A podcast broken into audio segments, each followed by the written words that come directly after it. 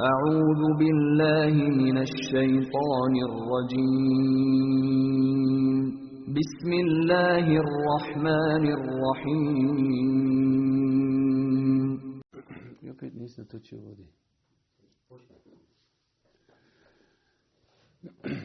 الحمد لله رب العالمين والصلاة والسلام على أشرف الأنبياء والمرسلين نبينا محمد وعلى آله وصحبه ومن تبعهم بإحسان إلى يوم الدين ثم أما بعد Doista svaka zahvala pripada uzvišnom Allahu subhanahu wa ta'ala.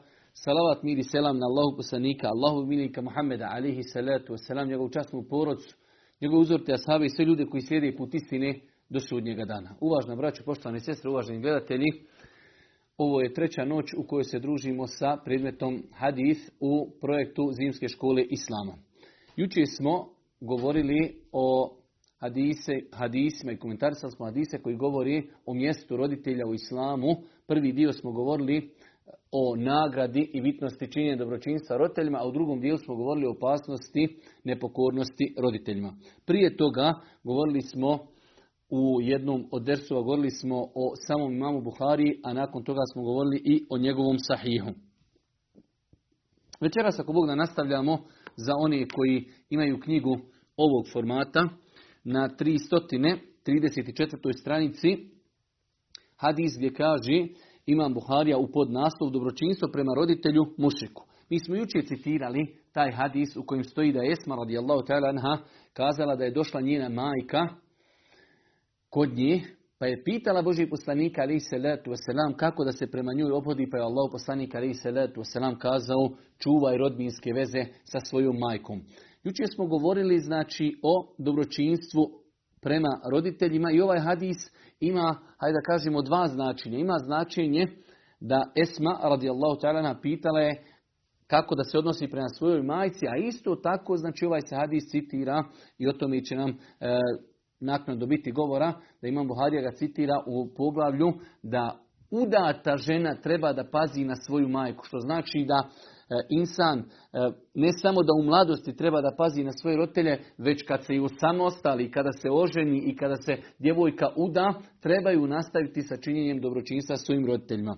Pa smo jučer citirali, znači ovaj hadis i kazali smo da je od savršenstva i ljepote vjere Islama, da kada naređuje dobročinstvo roditeljima, ne uvjetuje to istom religijom. Znači, svakako ako je roditelj vjernik, da insan treba da mu čini dobročinstvo i zbog vjeri, ali i zbog toga što mu je roditelj. Ali isto tako ako se desi da roditelj nije musliman, ostaje ta obaveza dobročinstva zato što ti roditelji imaju dunjalučku obavezu, odnosno mi imamo prema njima dunjalučku obavezu. Nakon toga Imam Buharija stavio je poglavlje, odnosno pod poglavlje, pažnja udate žene prema svojoj majci. Pogledajte, isti hadis će Imam Buharija citirati, ali na jednom ga je mjestu citirao pažnja prema roditeljima, a s druge strane sada ga citira u jednom novom poglavlju, to je da udata žena i dalje pazi na svoje roditelje, pa je citirao isti, isti onaj hadis da je Esma radijallahu ta'ala kazala došla mi je majka mrzovoljna prema islamu pa je pitala Allahu poslanika mogu li prema njoj biti pažljiva? Možeš budi pažljiva prema svojoj majci odgovorio je Allahu poslanik alihi salatu wasalam pa znači ovdje Imam Buharija, mi smo rekli kada smo govorili u onom prvom versu o samom imamu Buhari, kad smo govorili o, njegovom, o njegovoj pronicljivosti, kazali smo da se njegova pronicljivost ogledala u naslovima i pod naslovima. Pa pogledajte, u jednom pod naslovom Imam Buharija citirao isti hadis, želeći dokazivati da insan ima obavezu prema svojim roditeljima, makar oni bili i nevjernici. Sada dokazuje nešto drugo Imam Buharija, jer Esma radijallahu ta'ala je bila udata žena. Pa kada je došla njena majka, pita ona poslanika ali selam mogu li ostati sa svojom majkom u lijepim odnosima pa kaže Allah poslanik ali selam možeš budi pažljiv prema svojoj majci pa je znači Imam Buhari ovim hadisom želio da dokaže činjenicu da djevojka i kada se uda i omladinac kada se oženi i kada iziđe možda iz kuće svojih roditelja više ne živi sa njima i dalje ostaje obaveza činjenja dobročinstva prema roditeljima, a pridodajmo na sve to da ostaje obaveza dobročinstva čak i u slučaju kada su roditelji nemuslimani. Nakon toga 5000 980. hadis, onaj poznati hadis, događaj kada je Ebu Sufjan bio u Šamu, još dok nije bio musliman, pa ga je e, vladar u to vrijeme Šama pozvao, jer mu je došlo pismo od Božijeg poslanika, ali se letu koji ga poziva u Islam, pa je poslao kralj da pita ima li neko trenutno da se nalazi u Šamu koji je nemusliman, da ga ja pitam o ovom čovjeku koji je poslao meni pismo. Pa je ovdje, znači imam Buharija, ovaj hadis imam Buharija na drugim mjestima citirao potpuno, ali ovdje ga je citirao samo zbog jednog dijela pa kaže se da je Herakle upitao Ebu Sufjana šta vam on, poslanik alih salatu wasalam, naređuje. Naređuje nam, kaže, da klanjamo, namaz obavljamo, da milostinju dajemo, da pošteni budemo čedni i moralni i da rodbinske veze održajemo. Ebu Sufjan, koji u to vrijeme bio nemusliman, iako Ebu Sufjan e, je tada bio u jednoj, hajde da kažemo, e, teškoj situaciji, kada ga je Herakle uzeo ispitivati o Božijem poslaniku, njegove hajde da kažemo, prijatelje stavio je iza njega, pa im je kazao, ja ću njega pitati i gledati u njega. Ako eventualno on nešto ne kaže ispravno, vi sugerišite.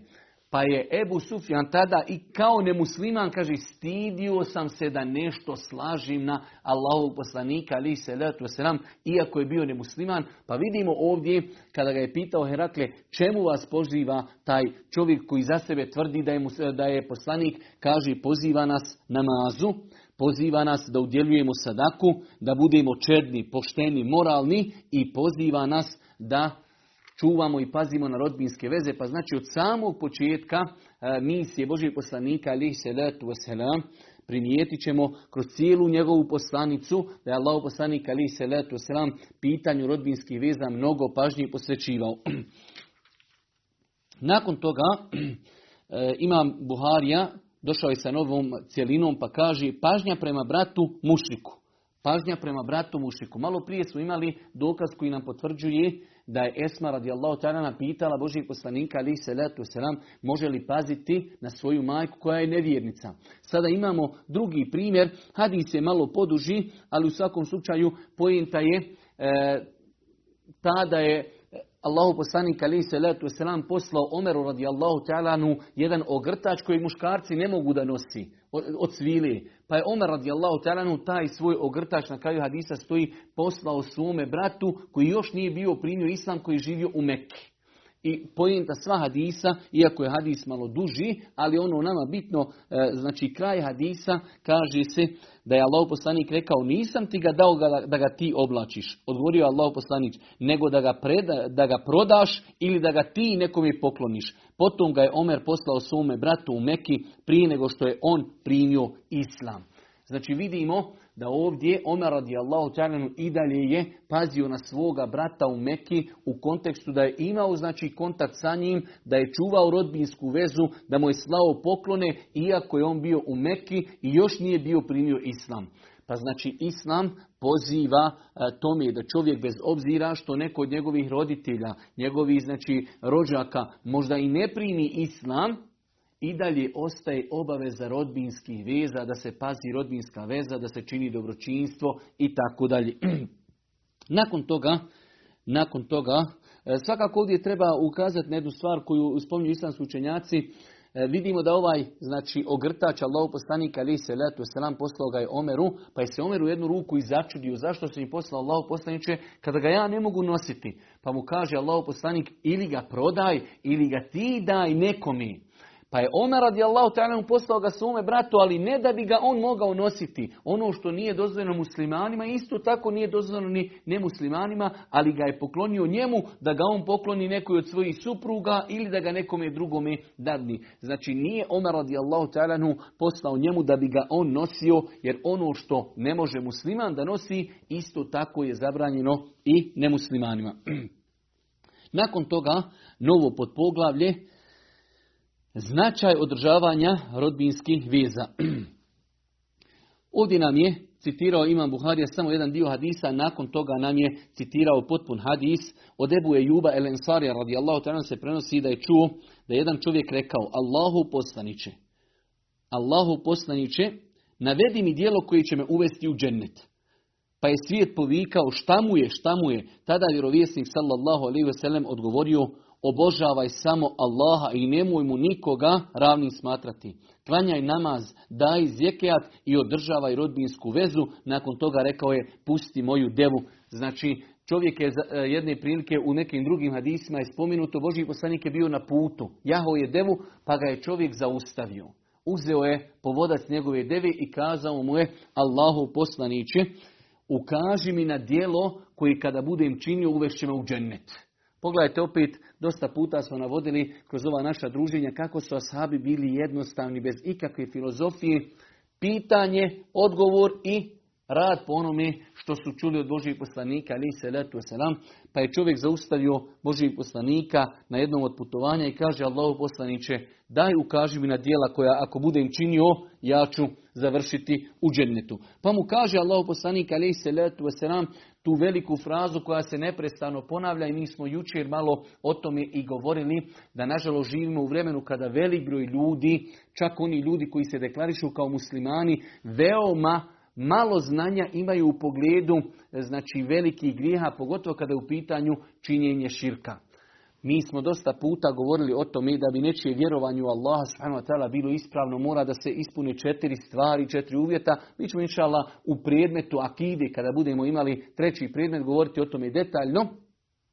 Da bi neko vjerovao Allah subhanahu wa ta'ala ispravno, prvo mora da vjeruje da uzvišeni Allah subhanahu wa ta'ala postoji. Jer imamo danas, imamo danas jednu skupinu ljudi koji uopšte smatraju i vjeruju, bar oni tako tvrdi, da ne postoji uzvišeni Allah subhanahu wa ta'ala. Pa čovjek vjernik, prva stvar da bi njegovo vjerovanje bilo ispravno, mora vjerovati da uzvišeni Allah postoji. Nakon toga vjeruje da je uzvišeni Allah gospodar zemlje i nebesa, da je on stvorio, da se ništa u kosmosu ne može stvori, desiti bez njegove dozvole. On ljude oživljava i on ljude usmrćuje. Kada pogledamo u stanje Kurešija i stanje ljudi, kada je Allahu poslanik alaihi salatu wasalam poslan, Kur'an nam čak o tome govori, kada ih upitaš ko je stvorio zemlju i nebesa, oni će reći Allah. Pa znači nisu poslanici slati da ljude pozovu u to da vjeruju da je Allah Žešanu gospodar zemlje i nebesa. To je, hajde da kažemo, nešto prirodno kod insana kroz historiju čovečanstva. Već su poslanici slati da ljude poduče nečemu drugom. Pa smo rekli prva stvar da bi vjerovanje naše u Allaha bilo ispravno, da vjerujemo da Allah postoji, da je On gospodar zemlje i nebesa, da se ne može ništa u kosmosu, niti e, znači na zemlji desiti, osim njegovom dozvolom. Nakon toga, da ne smiju se nikakvi ibadeti činiti osim uzvišenom Allahu subhanu wa ta'ala. Činjenje bilo kojeg drugog ibadeta nekom je mimo Allahu može biti, znači širki, može insana izvesti iz Islama. Pa imamo ljude koji dovu upućuju nekom je mimo Allahu subhanu wa ta'ala. Ljudi tavafi oko kaburova, a ne oko kjabi i tako dalje. Tako da insan treba da zna, ne zaslužuje niko da mu se čini ibadet osim uzvišeni Allah subhanahu wa ta'ala. I treća, četvrta stvar, da Allah subhanahu wa ta'ala ima svoja imena i svojstva potpuna i savršena u kojima mu niko ne liči od njegovih stvorenja. Či uzvišeni Allah subhanahu wa ta'ala ima potpuna, savršena, lijepa imena i svojstva koja su apsolutno potpuna i niko od njegovih stvorenja mu ne liči. Ove četiri stvari ako se ispuni kod insana, inša Allah bizna njegovo vjerovanje je potpuno. Pa kaže Allah poslanik ovdje na početku, obožavaj samo Allaha i nemoj mu nikoga ravnim smatrati. Nemoj smatrati nikoga ravnim uzvišenom Allahu subhanahu wa ta'ala. Klanjaj, obavljaj namaz, daj zekijat i održavaj rodbinsku vezu. Svakako mi smo o namazu govorili mnogo, o zekijatu smo govorili mnogo. Vidimo da znači da jedna od, jedna od stvari koje Allah poslanik ali se letu selam u ovom vjerodostojnom hadisu spomenuo da vodi insana u džennet jeste robovanje Allahu, nepripisivanje sudruga, obavljanje namaza, davanje zekijata i čuvanje rodbinskih veza. Pa je čuvanje rodbinskih veza u islamu na jednom visokom nivou. Nažalost živimo u vremenu, nažalost živimo u vremenu kada su se ljudi generalno gledajući odaljili jedni od drugih. I rodbina je se odaljila jedna od drugih. Rijetko je, zaista rijetko naći čovjeka koji može za sebe ustvrditi da kaže ja pazim na rodbinu, redovno odbilazim, redovno zovem, redovno pitam, redovno pomažim i tako dalje. Jednostavno toliko su se ljudi e, zaokupirali kako dunjalkom, tako nekim drugim sporednim obavezama. Čovjek nema vremena da obiđe rodbinu, ali ima vremena svaki dan da pogleda TV, da prati utakmice, da prati serije, da gleda filmove. Svake godine može otići možda i na more i ovdje i ondje, ali nema vremena da obiđe svoju rodbinu, pa su se ljudi odaljili jedni od drugih. A vidjet ćemo noćas znači dosta argumenta koji kazuju da Islam mnogo pažnje posvećuje rodbinskim vezama. Pa smo vidjeli ovaj hadis, znači prvenstveno imam Buhari ga je citirao ovdje zbog ovog zadnjeg dijela hadisa, da poslanik Ali Selam kaže robuj Allahu, nemoj činiti sve širk Allahu, obavljaj namaz, daj zekija, daj sadaku i pazi i čuvaj rodbinske veze.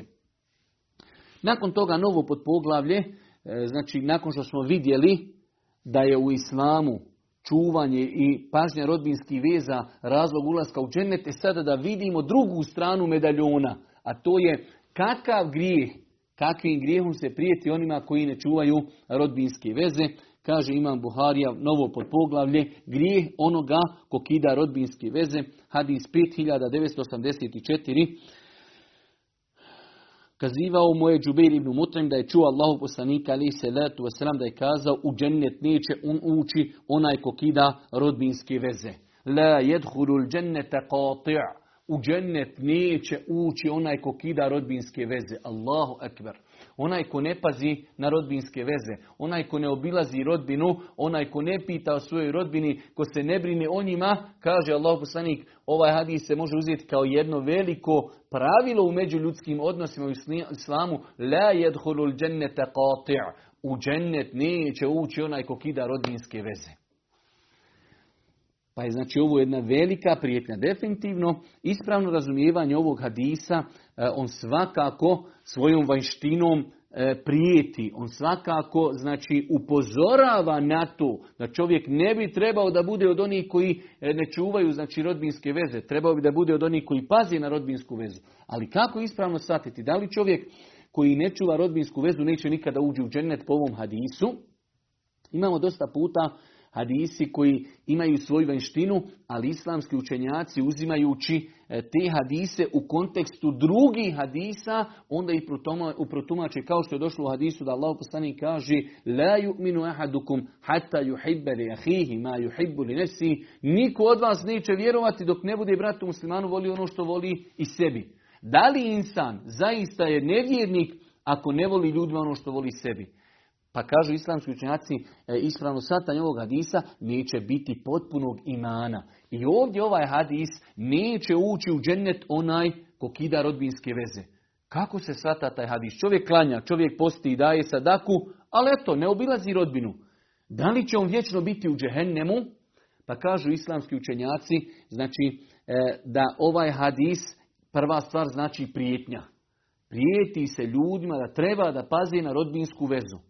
Ali isto tako čovjek vjernik ako napravi taj grijeh, a ima s druge strane drugih dobrih dijela, čovjek može biti kažnjen u datom momentu džehennemom ili e, kaznom vatri, u datom momentu određen period, a nakon toga da završi, nakon toga da završi u džennetu. Tako da e, kada bi bukvalno shvatili ovaj hadis, insan koji ne pazi rodbinsku vezu, on će u džehennem. Jer poslanik kaže, la yadkhulul džennete qati' neće ući u džennet neće ući dok ne okusi patnju, dok ne položi račune za grijehe koje je činio prema rodbini i tako dalje. Ali ako je čovjek vjernik, on će definitivno završiti u džennetu, ali svakako ovaj hadis, ovaj hadis je velika, velika prijetnja onima koji kidaju rodbinske veze i ne pazi na rodbinske veze.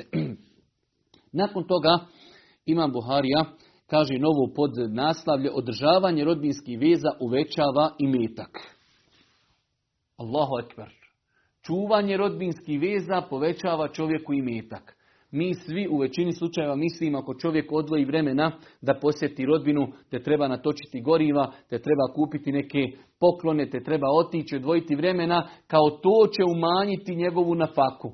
a pogledajte kako nas vjera podstiči da čovjek pazijeći na rodbinsku vezu povećava mu se život i povećava mu se i metak i povećava mu se znači e, ajde da kažemo njegovo materijalno stanje. Pa poslušajmo dva hadisa. Sada ne bi da vas umaramo time, imam Buharija nerijetko zna citirati dva identična hadisa, ali sa različitim lancem prenosilaca ili zbog neke druge koristi. U ovom slučaju imam Buharija citirao dva identična hadisa, dva identična hadisa, jedan za drugim, pa ćemo citirati samo jedan od Enes ibn Malika radijallahu ta'ala se prenosi da je Allah poslanik ali selam rekao ko hoće da mu se poveća i metak i nafaka i produži život, neka održava rodbinske veze. Allahu akbar. Danas velika većina ljudi žudi za ove dvije stvari, ako ne svi. Svi žudi da im se poveća nafaka i svi žudi da što duže živi. Evo nam rješenja. Hoćemo da nam se poveća nafaka, hoćemo da nam se produži život, da što više živimo, da što više uživamo, da što duže budemo na Dunjaluku. Jedan od načina, jedan od metoda jeste da čovjek pazi na rodbinske veze. Dobro, vjerojatno će neko i upitati kako to, zar, zar nije čovjekov život zapisan, zar čovjekova nafaka nije zapisana, kako sad može e, čuvanje rodbinskih veza, kako čuvanje rodbinskih veza može, može biti razlogom povećanja nafake i produžavanja života. Prva stvar, generalno ovaj hadis, treba ga uzeti ovako, po vanjštini. Ko čuva rodbinsku vezu, uzvišen Allah subhanahu wa na, znači putem svog poslanika, Boži poslanik je obećao da onaj ko bude pazio na rodbinske veze, da će mu se povećati na faka i da će mu se produžiti život. Tako treba i doživjeti ovaj hadis i truditi se da obilazimo rodbinu u želji da postignemo ovi, ovi rezultate. Kažu islamski učenjaci, Ovaj hadis se može shvatiti na jedan od dva načina. Ili će značiti, kada je Allah poslanik rekao ko hoće da mu se poveća i metak ili produži život, neka održava rodbinsku vezu, da će mu Allah s.w.t. podati bereket i blagoslov. Vi nekad vidite čovjek ima sto maraka, hiljadu ili manje ili više, ali jednostavno sad pa sad te pare odoši. Ili sedmica dana, danas je petak, sljedeći petak ovako dođe. Pa znači, kažu islamski učenjaci, ovaj hadis se odnosi da će uzvišeni Allah podariti svome robu bereket, blagoslov u njegovom imetku i u njegovom životu. Pa će mu dan jednostavno biti produktivni. Imaće dosta blagoslova u vremenu da će u jednom danu moći uraditi mnogo toga. Vi kada pogledate u bereket i blagoslov prijašnjih naroda i prijašnjih učenjaka, Ibn Taymiyyah rahmetullah je jednu od svojih poznatih knjiga napisao i period od, od Ikindije do Akšama. Knjiga koja danas se prevodi, ljudi je studiraju i uče i komentarišu mjesecima i danima, Ibn Taymiye je napisao od Ikindije do Akšama. Tako da znači jednostavno taj bereket i blagoslov je veoma bitna stvar. Bereket i blagoslov je veoma bitna stvar. Pa znači jedan dio učenjaka tumačeći ovaj hadis, znači uzvičeni Allah onome ko obilazi rodbinu povećati život i povećati na faku, misli se kaže na način da će mu Allah dati bereket pa ima novca, ali jednostavno taj novac traje, nikako da ga potroši. Nekada insan zaista neku novčanicu 100 maraka, 50, 200 ili manje ili više, danas si počne trošiti, sutra nema u novčaniku ništa. Kada mu kazao gdje si potrošio, ne može to nikako da skonta gdje je potrošio. A nekada jednostavno u tom imetku osjeti blagoslov i beričet. Pa znači, jedno od tumačenja ovog hadisa jeste da se time misli blagoslov u životu i blagoslov u nafaci, što je velika stvar.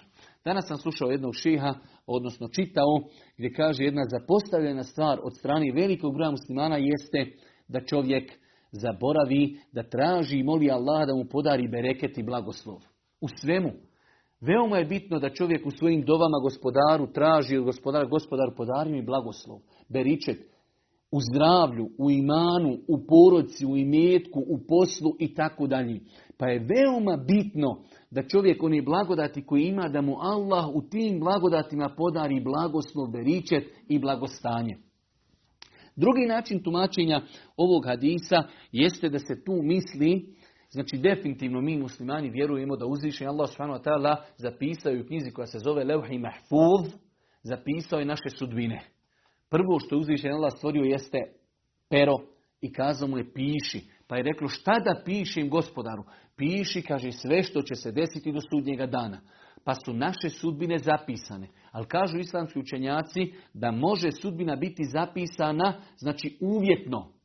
Pa stoji u našoj sudbini, ako moj rob bude obilazio rodbinu, živjet će 80 godina. Ako ne bude živio, e, ako ne bude obilazio rodbinu, živjet će 60 godina. Allah zna šta ćemo mi odabrati. Ali znači imali smo mogućnost da odaberemo, pa ako smo krenuli jednim putem, gospodar je znao da će to biti naš put i to je zapisano u Leuhi Mahfuzu. Ali smo imali mogućnost da budemo od onih koji to rade ili oni koji ne rade. Pa ako ne budemo obilazili rodbinu, živjet ćemo toliko, a ako budemo obilazili rodbinu, živjet ćemo toliko. Ono što mi odaberemo, to je ono što je uzvišeni Allah subhanahu wa ta'ala zapisao u Leuhi Mahfuzu. Generalno gledajući, dosta puta ne treba mnogo hajde da kažemo, možda bojim se da ne bude krupna riječ, ali ne treba mnogo e, filozofirati u pogledu hadisa. Allahu poslanik kaže ko hoće da mu se poveća i metak i da mu se produži život, neka obilazi rodbinu, neka čuva rodbinske veze. Tako vjernik treba da te stvari prihvata. Tako su ashabi uspjeli. Njihov životni pravac je bio, rekao poslanik alihi selam. Jedne prilike, jedan od ashaba je uzeo kamenčić i gađao ljude kamenčićima. Pa mu je došao drugi ashab i kaže Allahu poslanik je zabranio da se ljudi gađaju kamenčićima. Kamenčićem, kaže, ne možeš pobijediti neprijatelja, ali kamenčićem možeš iskopati oko i možeš slomiti zub.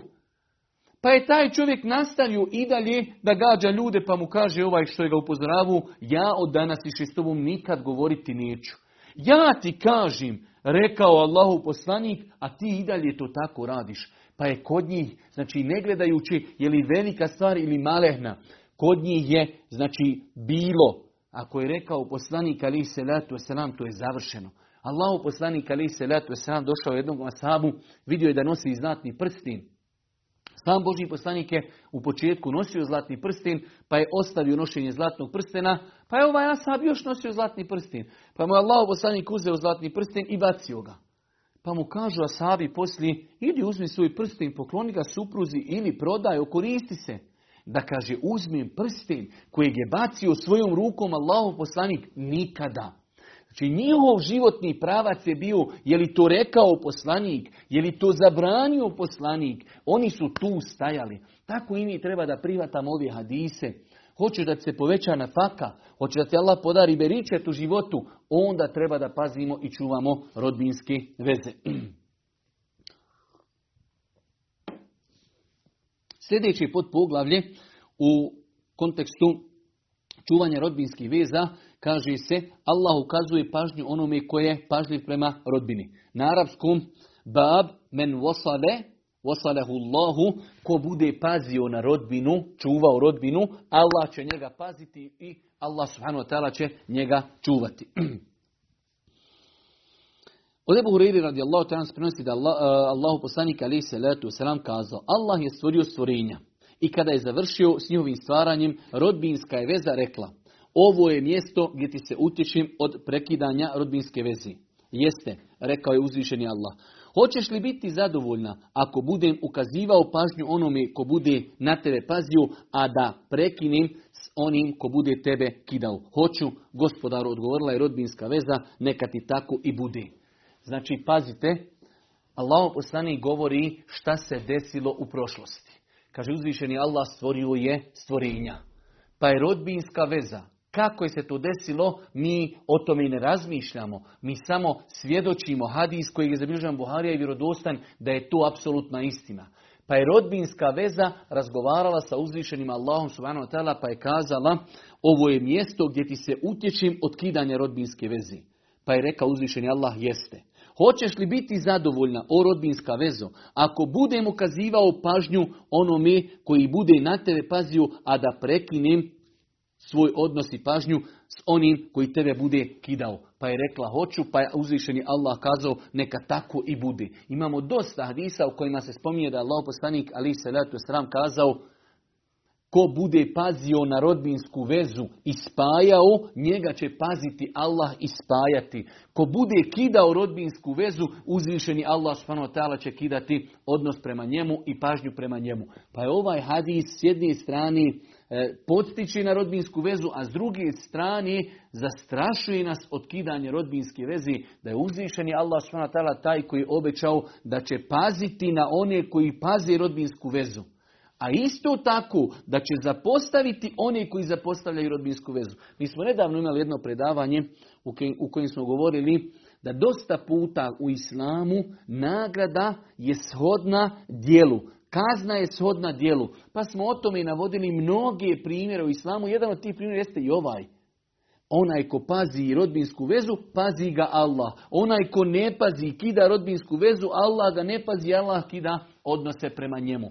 Pa je znači ovo Allahu subhanahu wa ta'ala obećanje koje vjernik treba tako da doživi i da se trudi u životu da pazi na svoju rodbinu. Svakako, e, kada kažemo paziti na rodbinsku vezu, čuvati rodbinske veze, taj pojam je mnogo širi nego što ga nekada ljudi doživljavaju. Definitivno najbolji način čuvanja rodbinske veze je da čovjek posjeti svoju rodbinu.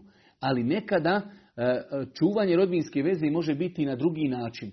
Nekada u današnje vrijeme čovjek može nazvati telefonom, može poslati poruku, može poslati pismo, može pitati neke poznanike o svojoj rodbini, može i pomoći materijalno, može i savjetovati i tako dalje. Znači čuvanje rodbinskih veza nije samo striktno posjeta rodbini, već je to jedan širi pojam, ali je bitno da čovjek ostane u vezi sa svojom rodbinom, da čuva tu vezu. Nekada je to poziv, nekada je to poruka, nekada je to čestitka, nekada je to posjeta, nekada je odlazak na, na neko veselje, nekada odlazak na žalost, nekada materijalna pomoć, nekada savjet i tako dalje. Znači shodno vremenu i prostoru i situaciji. Isto 5988. hadis otprilike u istom značenju. I sljedeći hadis isto tako 89. U većini slučajeva rekli smo da imam Buharija zbog određenih hadijskih koristi nekada se dešava da citira slične hadise, a znači oni imaju svoju neku hadijsku korist koja nas sada ovdje mnogo ne interesuje. Nama je najbitnije da svi hadisi kod imama Buharije su inšala vizna vjerodostojni. Nakon toga hadis pod poglavlje ukazivanje pažnje svojoj rodbini.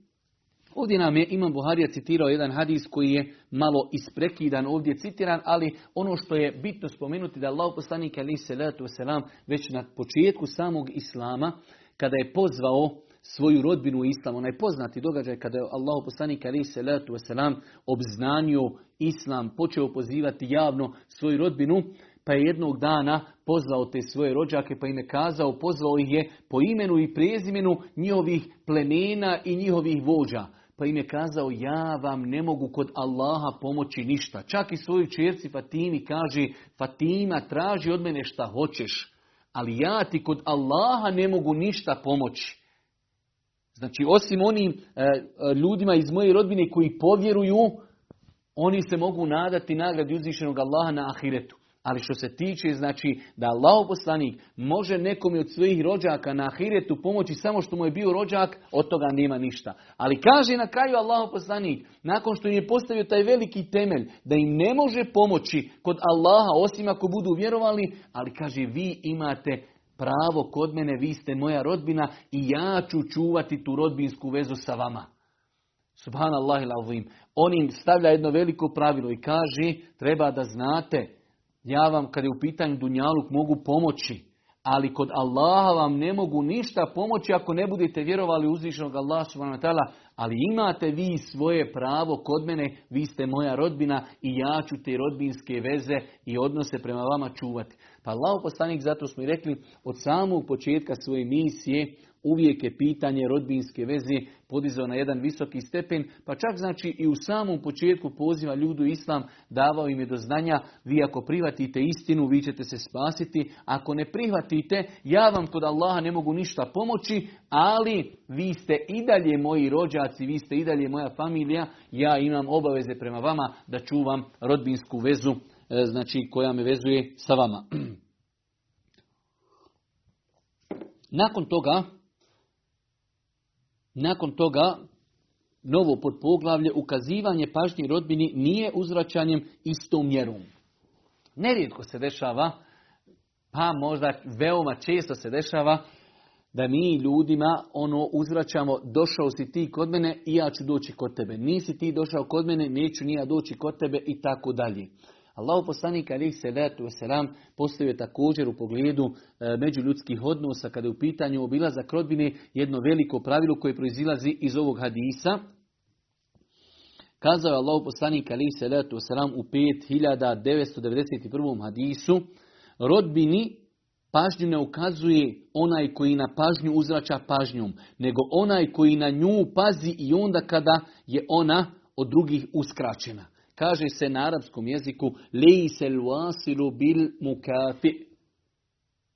Onaj koji uzrača, kaže ljudima, onaj koji uzrača ljudima, oni došli njemu, on došao njima, nije to, kaže, čuvanje rodbinskih veza.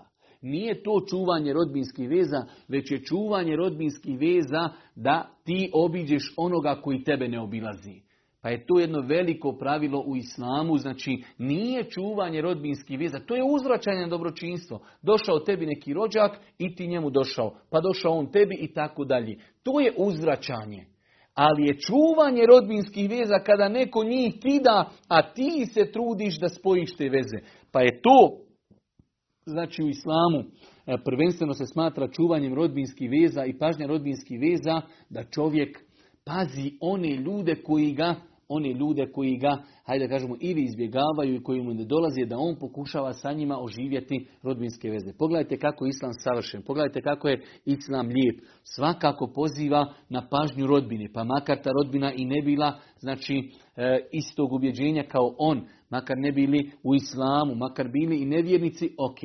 Ali Znači nije samo da čovjek uzvrati rodbini na, na njihovom obilasku i čuvanju rodbinske vezi. Ne, Islam ide dalje. Islam nas podstiče da budemo od onih koji će inicirati veze, koji će jačati veze, koji će one koji su zaboravili čovjeka obilaziti, paziti i tako dalje.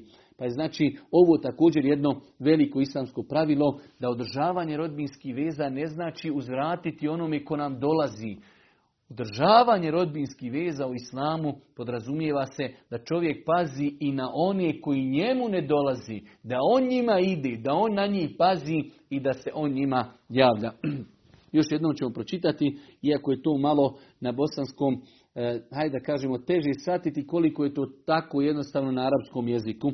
Rodbini pažnju ne ukazuje i ne čuva rodbinske veze onaj koji na pažnju uzrača pažnjom. Onaj koji uzrača znači na čuvanje rodbinskih veza uzrača tako. Nego onaj koji na nju pazi i onda kada mu je ona od drugih uskraćena. Znači nije rodbinska veza da čovjek uzvrati onima koji pazi na njega. Imamo rodbinu, oni nama dolaze i mi njima odemo. To je uzvraćanje. Ali je čuvanje rodbinske veze da čovjek pazi na one koji njemu ne dolazi i oni koji kidaju rodbinske veze. Nakon toga jedno novo poglavlje, odnosno u ovom poglavlju pod poglavlje, kada je u pitanju rodbinska veza, kaže Imam Buharija o mušiku koji rodbini ukazuje pažnju, a zatim primi islam. Znači, desi se da čovjek bude nemusliman. Ali dok je u periodu znači, e, nevjerstva, dok nije musliman, on ima svojih dobrih dijela. Čovjek nije musliman, ali dijeli sadaku, pazi na rodbinu, poštenje, čedanje i tako dalje. Da li će imati nagradu kada primi islam za ono što je radio? Znači, Imam Buharija je, znači vidjet ćete, izuzetno pronicljiv, izuzetno pronicljiv. U ovim svojim podnaslovima e, otvara čovjeku mnoge vidike. Pa je ovdje došlo u ovom poglavlju, o mu, poglavlje o mušiku, idolopokloniku koji rodbini ukazuje pažnju, a zatim primi islam. Kakav je stav islama prema tom čovjeku?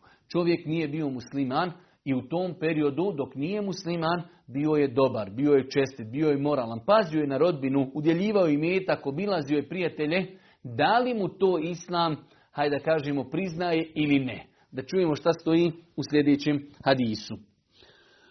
Od Hakima ibn Hizama se prenosi da je došao Allahom poslaniku ali se letu sram i kazao Allahu poslaniče, šta misliš hoću li za ono čemu sam vodio računa u doba neznanja, džahirijeta, pažnja prema rodbini, oslobađanje robova i milostinju imati nagradu. Dolazi jedan ashab, Hakim ibn Hizam, kaže Allahu poslaniće, želim da te nešto pitam. Ono što sam ja radio u periodu pred islamskom džahilijetu i on je naveo nekoliko stvari pa mu je kazao oslobađao sam robove, pazio sam e, svoju rodbinu i udjeljivao sam milostinju. Tri velika dobra djela, društvena dobra djela. Udjeljivanje milostinje, pažnja e, prijatelja i rodbine i e, oslobađanje robova. Da li ću, kaže ja, zato imati sad nagradu?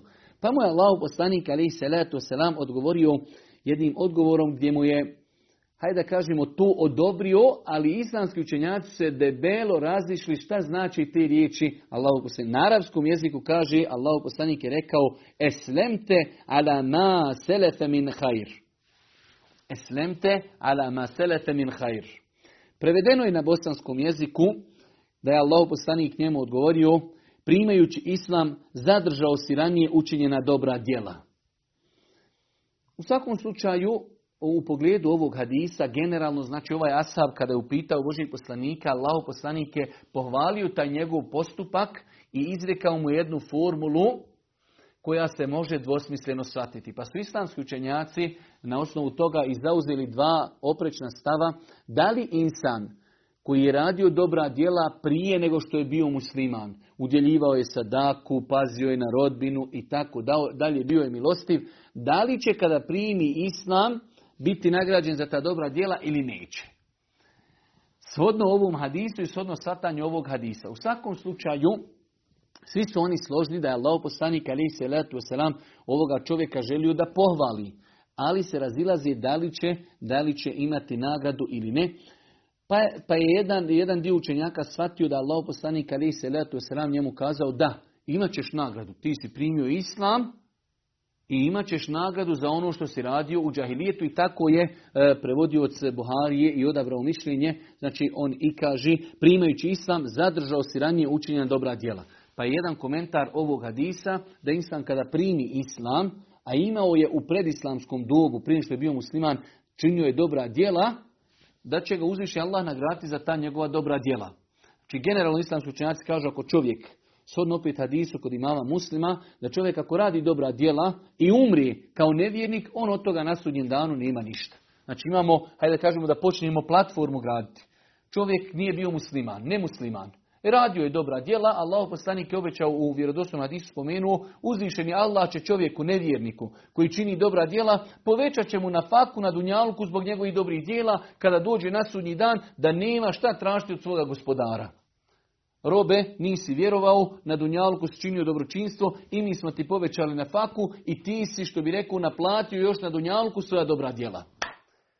To je znači čovjek koji je bio nemusliman i umro nemusliman. Govorimo o čovjeku nemuslimanu, radio je dobra djela i primio islam. Da li će on imati, da li će on imati nagradu za to? Pa kažu jedan dio učenjaka imat će nagradu za to shodno ovom hadisu. Drugi učenjaci kažu ne. Ta djela neće za njih imati nagradu. Ali on je u narodu postao poznat da je dobar, da je plemenit, da je čestit, pa će to naslijediti. Naslijedit će tu lijepu reputaciju.